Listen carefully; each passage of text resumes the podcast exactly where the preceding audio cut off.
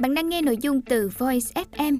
Hãy lên App Store tìm V O I Z và cài đặt ngay để tận hưởng hơn mười nghìn nội dung chất lượng cao có bản quyền nhé.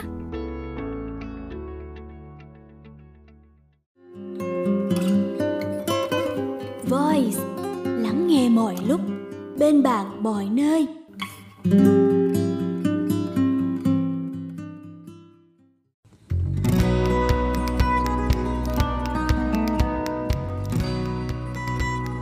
Bạn đang nghe sách nói tại Voice, thư viện sách nói First News. Mời các bạn lắng nghe quyển sách Nội tâm bí ẩn, tác giả Robert Puchem, giọng đọc Nguyễn Trừng Lưu. Lời mở đầu.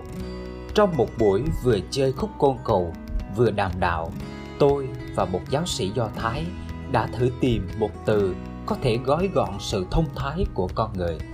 Anh ấy đề nghị từ Timshel trong tiếng Do Thái, vốn xuất nguồn từ sách Sáng Thế Kỷ, quyển đầu của Kinh Cựu Ước. Sau khi bị đuổi khỏi vườn địa đàng, Adam và Eva sinh được hai người con trai. Người con trai lớn tên là Cain. Đây chính là người đầu tiên được sinh ra bên ngoài thiên đường. Thời gian trôi qua, Cain lớn lên và cấy cày, trồng trọt rồi mang tặng Thượng Đế những quả ngọt đầu mùa. Món quà bị từ chối. Đức Jehovah giải thích với Cain rằng đó là do cuộc sống của anh đang bị quỷ dữ quấy phá, chúng lởn vởn ngay cửa nhà anh. Nhưng con có thể chiến thắng quỷ dữ và có cuộc sống đầy đủ, sung túc, Đức Giê-hô-va nói. Câu cuối cùng của Chúa có ý nghĩa hết sức quan trọng. Con có thể chiến thắng quỷ dữ và có cuộc sống đầy đủ, sung túc. Từ cốt lõi ở đây chính là có thể. Đây là Timshel trong tiếng Do Thái. Từ này đã khiến bao học giả và các nhà thần học đau đầu trong suốt một thời gian dài. Từ này nằm ở giữa đoạn được xem là một trong năm đoạn khó dịch và khó hiểu nhất của Kinh Thánh. Tùy theo ngữ cảnh mà từ này có nhiều nghĩa khác nhau. Đặc biệt là trong cuộc trò chuyện trên giữa Cain và Jehovah. Timshel được dịch thành con phải, tức là một chỉ thị, một mệnh lệnh. Timshel được dịch thành con sẽ, hàm ý muốn nói đến sự tiền định. Thậm chí, Timshel còn được hiểu là con không thể, cho thấy sự bất lực đầy tuyệt vọng. Tất cả những cách dịch đó đều thể hiện một mối quan hệ ràng buộc, không mấy tự do với Thượng Đế. Anh bạn giáo sĩ của tôi thì cảm thấy nghĩa thiết thực của đoạn Kinh Thánh kia gắn liền với sự sống, nghĩa là đừng chết hoặc đừng thụ động để rồi thành nạn nhân. Phải chủ động, phải sống. Và anh đọc thấy trong đó một lời khuyên hữu ích: quỷ dữ đang quấy rối, bạn nên đấu tranh với chúng. Hay nói xa thêm một chút nữa thì nếu bạn nên, bạn sẽ có thể. Khi hiểu từ Timshel theo nghĩa có thể là ta muốn nói đến một khả năng chọn lựa nhất định. Thế là không cần phải vò đầu bứt tóc nữa. Theo tôi, cứ hiểu theo nghĩa ít nhất thì loài người cũng có thể hành động theo khả năng của mình là hợp lý nhất. Tức là hành động như thể chúng ta hoàn toàn có thể nắm giữ số phận trong tay mình. Cho dẫu có ý nghĩ gì, tin gì thì chính những điều chúng ta làm đã tạo nên số phận của chúng ta. Bạn không cần phải là nhà thần học hay thuộc một nhóm tôn giáo đặc biệt nào mới được phép tham gia vào cuộc trao đổi này. Bởi hẳn đâu đó trong đời mình, bạn đã từng đối diện vấn đề này và tôi tin rằng bằng cách này hay bằng cách khác, bạn đã từng trải nghiệm chân lý đó. Trong ngôn ngữ hiện đại, Timshel mang nghĩa có thể hay chắc vậy. Biết đâu đấy, có thể chúng ta chọn từ này bởi đó là câu trả lời khôn ngoan nhất đối với hầu hết mọi câu hỏi. Bởi đó là từ đưa chúng ta đến những cánh cửa mở rộng, những chân trời bao la. Tôi không tin rằng ý nghĩa cuộc sống là một câu đố hóc búa mà chúng ta phải đi tìm lời giải. Cuộc sống tồn tại, bản thân tôi tồn tại và bất cứ điều gì cũng có thể xảy ra. Tôi tin rằng tôi có thể tạo ra ý nghĩa cho cuộc đời mình. Còn điều có thể không kia, hóa ra lại là một phước lành. Nếu tôi hoàn toàn chắc chắn về mọi thứ, tôi sẽ sống một cuộc đời đầy đau khổ, lo âu. lúc nào cũng sợ bị lạc lối. Nhưng bởi mọi thứ và mọi việc đều có thể xảy ra nên cuộc sống mới luôn chứa đựng những điều kỳ diệu bất tận. Tôi tin rằng sự tự do của loài người có thể được tóm gọn trong một từ, vốn là viên gạch nhỏ giữ cho cánh cửa của sự tồn tại luôn mở rộng, từ có thể. Hết lời mở đầu. Chương đời sống nội tâm. Giả sử có thể ghi lại mọi thứ diễn ra trong đầu mình suốt hai mươi bốn giờ, vậy thì cuộn băng video đó sẽ bao gồm những giấc mơ đêm, các mộng tưởng ban ngày, những lời bạn thầm nói với chính mình, những điều bạn cầu nguyện, những bài hát, ký ức trôi nổi bềnh bồng, cùng tất cả những chuyện vặt vãnh, dở hơi cứ bám riết lấy tâm trí bạn. Là giả sử toàn bộ tư liệu này có thể được chiếu trong rạp hát, trên hệ thống đa màn hình, đa âm thanh, hẳn sẽ là một buổi trình diễn gây chấn động đây, tôi đoán vậy. Ngay cả những chương trình ca nhạc em tê vê, các bộ phim khoa học viễn tưởng, phim tình cảm dành cho người lớn. Cộng lại, cũng không thể sánh kịp với những gì đang diễn ra đằng sau cánh cửa đóng chặt, dẫn đến gian phòng bí mật trong tâm trí của chúng ta. Từ khóa ở đây chính là từ bí mật.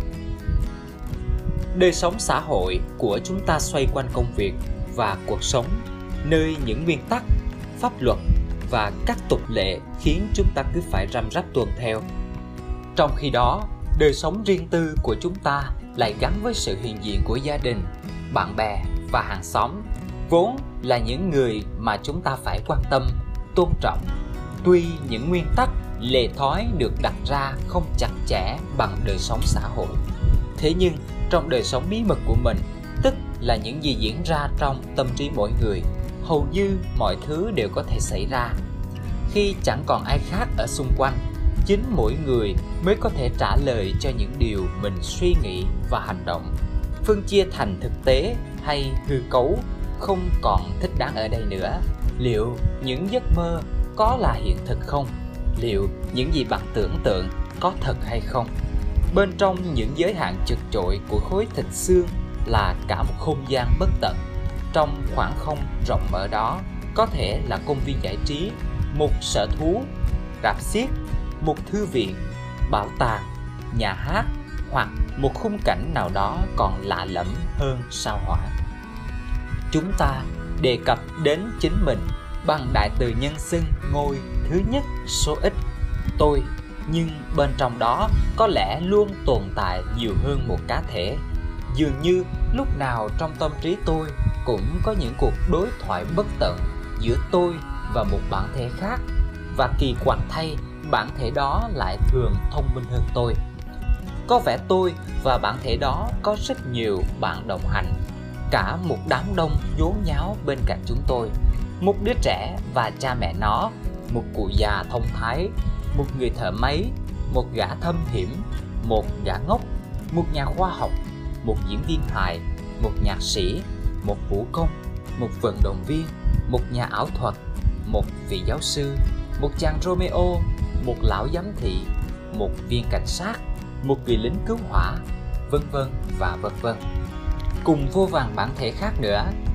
Tất cả bấy nhiêu con người cùng sinh sống tại một thị trấn nhỏ ngay trong chính con người tôi, và lúc nào người dân của cả thị trấn ấy cũng hội họp sôi nổi.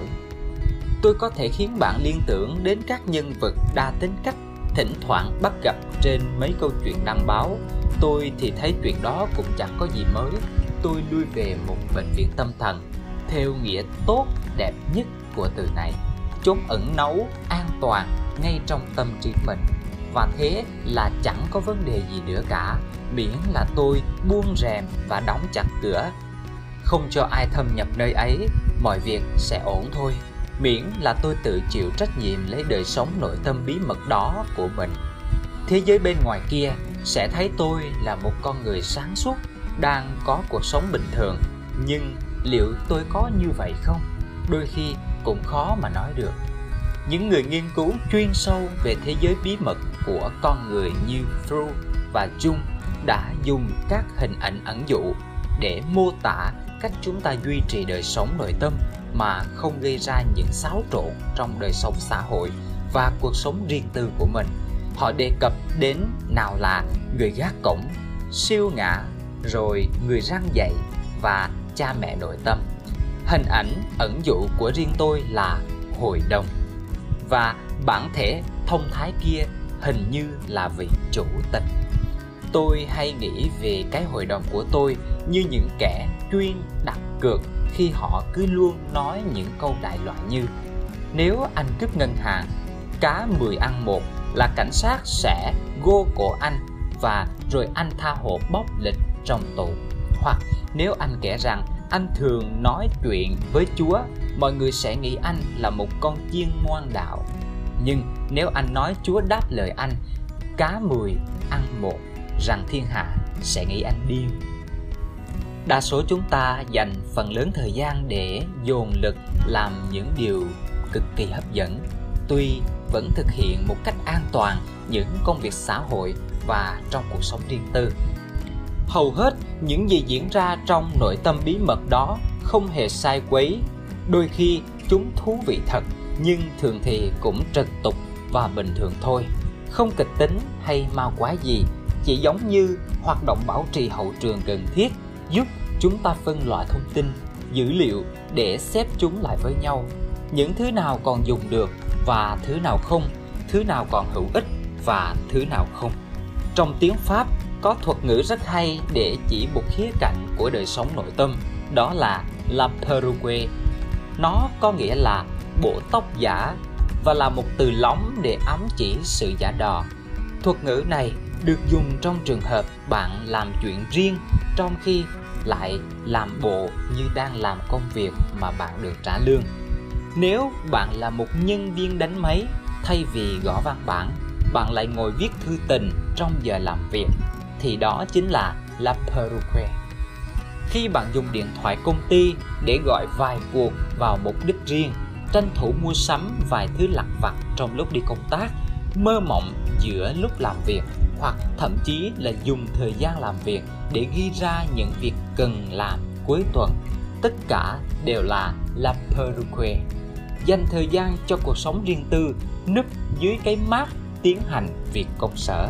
Đó không phải là hành vi ăn cắp, đó chỉ là sự thừa nhận rằng đời sống xã hội, đời sống riêng tư và đời sống nội tâm của bạn diễn ra đồng thời và song song. La perruque trong giờ làm việc lại được trả về bằng khoảng thời gian bạn nghĩ đến công việc lúc bạn đang đi nghỉ mát đây thôi. Chuyện gia đình thường ngày cũng không thiếu đời sống nội tâm. Con trai cả của tôi giờ đã trưởng thành, ba mươi hai tuổi, chững chạc lắm rồi. Nó hiểu biết về tiền bạc, tình dục, tình yêu, công việc, cả thành công lẫn thất bại. Trong nhiều khía cạnh, chúng tôi đã trở thành bạn của nhau. Mới đây, chúng tôi đi uống bia với nhau và nó thú nhận với tôi về những điều nó từng nghĩ và giấu tôi làm hồi còn bé. Rồi tôi cũng khai thật với nó chuyện tôi biết hết những suy nghĩ và hành động lén lúc đó của nó mà vẫn không làm gì cả, vì tôi không thể giải quyết được. Bởi lẽ hồi bằng tuổi nó, tôi cũng y như thế, khi còn tệ hơn thế nữa. Dẫu trong con mắt xã hội tôi là một người cha, tận trong sâu thẳm tôi vẫn bí mật là một cậu trai nổi loạn và một đứa trẻ sợ sệt. La perruque, sự giả đò lúc nào cũng có. Hay một câu chuyện về bí mật gia đình. Cha của bạn tôi qua đời đột ngột ở tuổi tám mươi hai. Bạn tôi là người con duy nhất, đã ly dị. Các con anh lại sống quá xa nên không về dự tang lễ được. Quả là hiu quạnh. Cả đời cha anh là một kỹ sư cơ khí nghiêm trang, ít bông đùa và có đầu óc thực tế. Ông không phải là người giàu trí tưởng tượng hay tình cảm. Tuy kính trọng cha mình, nhưng mối quan hệ giữa hai cha con họ lại khá trịnh trọng và có phần xa cách. Và giờ đây, khi ông qua đời thì anh là người duy nhất thừa kế gia sản. Theo pháp lý thì tài sản thừa kế là những thứ như tiền bạc, nhà cửa, xe cộ, tóm lại là tất cả những thứ gì hiện hữu mà ta có thể định giá và đánh thuế. Tuy nhiên, vẫn luôn có những thứ nhỏ bé, những thứ linh tinh, những món đồ lặt vặt, những thứ không biết dùng vào việc gì, được lưu giữ, thậm chí đôi khi là cất giấu ở những nơi mà bạn sẽ không bao giờ bén mảng đến khi bố mẹ bạn còn sống. Nhưng giờ thì bạn phải xem xét qua tất cả và quyết định xem cái nào nên giữ, cái nào nên bỏ. Vậy là cái chết đã cho phép bạn thâm nhập đời sống nội tâm của bố mẹ mình. Thường thì đó sẽ là một ngăn tủ, ngăn trên cùng của cái tủ nhiều ngăn kéo đặt trong phòng ngủ. Người cha trong câu chuyện này là người ngăn nắp. Ở một đầu trong ngăn kéo trên cùng là toàn bộ vớ mà ông có. Tất cả được gấp và phân loại cẩn thận theo màu, nâu hoặc đen. Ở đầu bên kia là vài cái hộp nhỏ và một hộp thiếc đựng xì gà. Trong một cái hộp bé xinh, bạn tôi tìm thấy phù hiệu của lực lượng không quân Mỹ được gỡ ra từ bộ quân phục và nón. Trong chiếc hộp khác là những món trang sức lộn xộn, kẹp cà vạt, nẹp dựng cổ áo, mấy chiếc khuy áo, vài đồng xu, tiền nước ngoài và ba cái chìa khóa. Trong chiếc hộp độc đáo do thợ kim hoàng chế tác, ông để chiếc nhẫn cưới của người vợ quá cố cùng một lọn tóc đỏ của bà. Và trong cái hộp phẳng đựng xì gà, được gói kỹ trong tờ giấy ăn, là mười cái răng bé xíu được dán rất khéo lên một tấm thiệp. Bên dưới mỗi chiếc răng là dòng ghi ngày tháng bằng nét chữ viết tay của người cha, những chiếc răng thật. Phát hiện này khiến anh bất ngờ, hóa ra cha anh chính là tiên răng. Tiên răng, theo truyền thuyết phương Tây, khi rụng mất một chiếc răng sữa, nếu đứa trẻ đặt cái răng ấy bên dưới gối khi đi ngủ, thì vị tiên răng sẽ đến thăm và tặng cho đứa trẻ đó một cái răng mới. Vậy mà bấy lâu nay, anh cứ nghĩ đó phải là mẹ mình. Thế mới hay, không phải bí mật gia đình nào cũng tồi tệ cả. Hết chương đời sống nội tâm.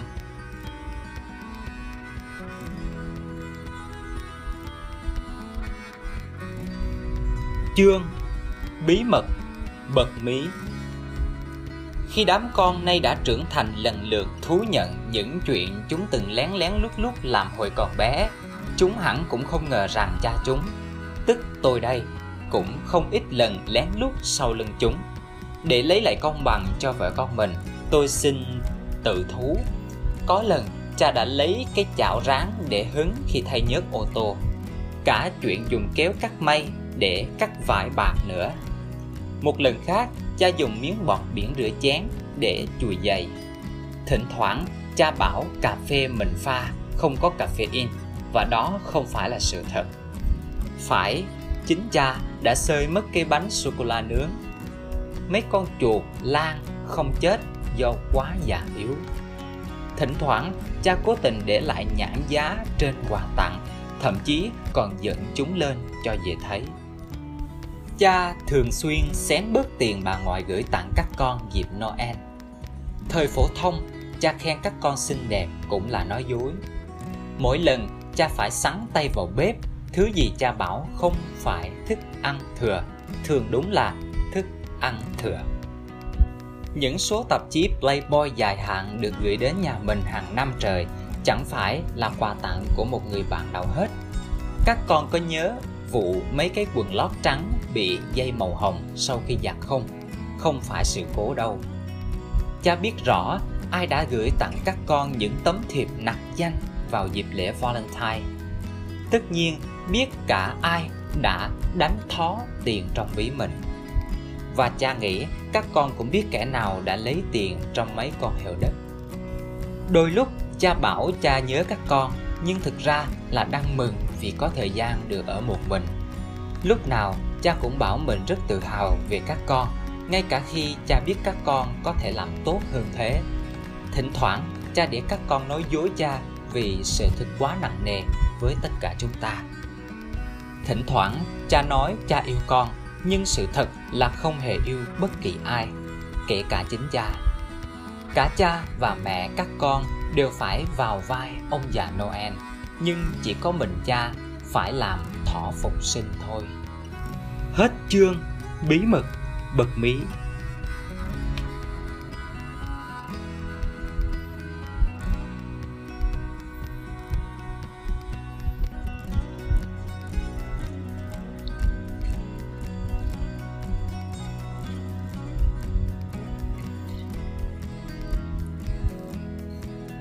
chương Hoa Trạng Nguyên. Cứ đến cuối tháng Giêng, trong góc bàn làm việc của tôi luôn xuất hiện một chậu Ponsetta Hoa Trạng Nguyên. Vâng, tôi biết viết đúng chính tả thì phải là Ponsetia, tôi chẳng bận tâm, và tôi luôn cố hết sức phớt lờ những chậu cây này, bởi tôi sẽ lại phải vào vai một đao phủ trong cuộc đời chúng thôi. Hàng năm, cứ vào tháng mười hai là một chậu trạng nguyên lại xuất hiện trong nhà tôi. Chưa bao giờ tôi mua, mà cứ có người gửi tặng loài hoa ấy. Khác với những loài hoa dùng làm quà tặng theo mùa như hoa ly, thủy tiên, cẩm chướng, hoa trạng nguyên không chỉ gửi gắm thông điệp đến người nhận rồi chết đi, để lại sự thanh thản trong mỗi chúng ta. Tuổi thọ của chúng sánh ngang với rùa biển, còn sức sống thì ngoan cường như loài xương rồng. Ngay cả khi bị bỏ quên, chúng cũng vẫn cứ sống và sống mãi. Nếu được chăm sóc tốt, loài cây này có thể phát triển thành bụi cao đến gần trăm mét. Bạn có biết vì sao loài cây này lại góp mặt trong danh sách quà tặng cho mùa Noel không? John Roberts Poinsett là người phải chịu trách nhiệm. Ông sống từ năm một nghìn bảy trăm bảy mươi chín đến năm một nghìn tám trăm năm mươi mốt, là một chính trị gia ở bang Nam Carolina, người đầu tiên của nơi này được bầu vào Quốc hội Hoa Kỳ, và gần suốt cả đời mình đã giữ vai trò đại sứ ở các nước nằm ở biên giới phía Nam. Trong số các quốc gia láng giềng đó phải kể đến Mexico. Poinsett là người vô cùng khéo léo. Ông can thiệp đủ chuyện vào chính trường Mexico, đến độ nơi này phải tuyên bố ông là persona non grata, kẻ không mời mà đến. Người Mexico dùng hãng từ Ponsetismo để chỉ tính hay chĩa mũi vào chuyện người khác của ông. Khi từ Mexico trở lại Mỹ, Poinsett mang theo một cây hoa Apropia Pochandrima, nhưng rồi người Mỹ lại gọi nó là Ponsetia để vinh danh ông. Những chiếc lá đỏ pha xanh của loài cây này đã nhanh chóng trở thành biểu tượng truyền thống của lễ Giáng sinh, cũng như mối phiền toái cho mọi người vào tháng Giêng ngay sau đó.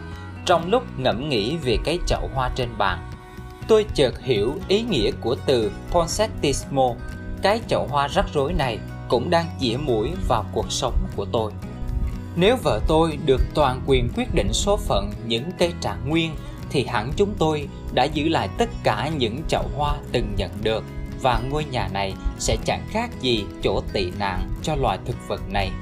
Người vợ giàu lòng nhân ái của tôi không thích kết liễu cuộc đời của bất kỳ sinh vật nào. Chẳng có cách gì giải thích cho cô ấy hiểu cây trạng nguyên không phải là những con chó con, và thậm chí cô ấy cũng không chịu được cảnh chúng bị bỏ rơi quanh nhà rồi từ từ úa tàn đi. Những lúc tôi không có ở nhà, cô ấy lén tưới nước cho chúng, và cứ thế chúng tôi cứ dùng dằng mãi chuyện số phận của mấy cây cho đến tận tháng bảy. Cuối cùng, chúng tôi nhất trí phải làm gì đó với chúng. Có điều, vợ tôi không nghĩ ra là nên làm gì. Như thường lệ, tôi trở thành kẻ tội đồ trong nhà. Tôi luôn là người phải làm những công việc dơ bẩn như diệt côn trùng và chuột, vứt hoa héo, dọn thức ăn thừa đã ôi trong tủ lạnh, và giờ là làm thế nào để đám hoa trạng nguyên biến mất. Tôi thử vài cách nhân đạo theo khẩn cầu của vợ mình, dẫu thừa biết rằng đi cho hoa trạng nguyên vào tháng Giêng cũng chẳng khác nào nhổ bí ngòi vào tháng tám. Chẳng ai thích nhận chúng cả, bỏ đại chúng trên băng ghế ở trạm xe buýt cũng vô ích. Ba ngày sau quay lại thì chậu hoa vẫn còn nằm nguyên đó. Thế là vợ tôi bèn mang nó về nhà lại. Chuyện tương tự xảy ra khi mang nó ra để chỗ bãi rác gần nhà. Vậy là tôi nghĩ ra nghi thức giải phóng hoa trạng nguyên để vợ mình thoải mái hơn. Thoạt đầu, tôi lấy cái cây ra khỏi chậu, cung kính hạ nó xuống nước ở bến tàu và cho nó trôi theo dòng.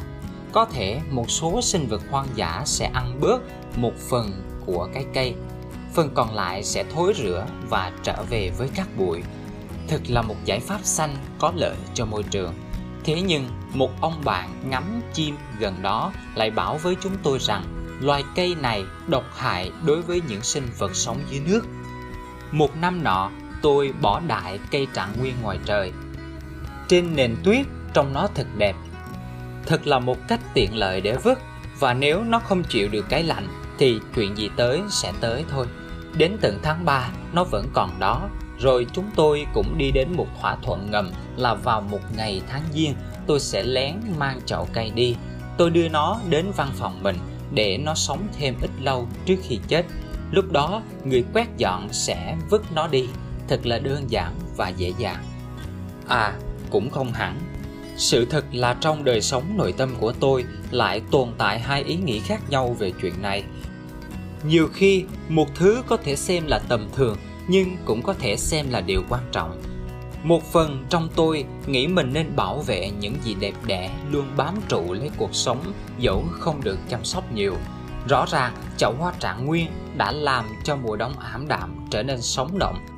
Thậm chí, chỉ cần thỉnh thoảng tưới nước thôi, chúng cũng đã có thể sống lâu hơn cả tôi rồi. Lẽ ra, tôi nên giữ lại những chậu hoa này và trồng chúng lên mộ của mình sau này. Và phần còn lại trong tôi lại khuyên bản thân nên kìm lại những suy nghĩ nặng nề. Chẳng qua chúng chỉ là một món đồ trang trí vào dịp lễ, xong là vứt thôi. Chẳng cần tôi phải suy nghĩ tới lui cho nhiều. Đó là một cây trạng nguyên được trồng trong chậu, không phải một kiểu mẫu sinh tồn. Và dùng xong thì cứ bỏ, thế thôi. Sáng nay, nhìn tới thì cây trong chậu đã gục xuống, tôi bèn tưới nước. Chỉ một ít thôi, vì tôi không muốn động viên cái gì nhiều quá. Biết đâu, chúng chỉ có thể sống qua cuối tuần này, mà cũng có thể không. Hết chương Hoa Trạng Nguyên. Bạn đang nghe nội dung từ Voice ép em. Hãy lên App Store, tìm V O I Z và cài đặt ngay để tận hưởng hơn mười nghìn nội dung chất lượng cao có bản quyền nhé.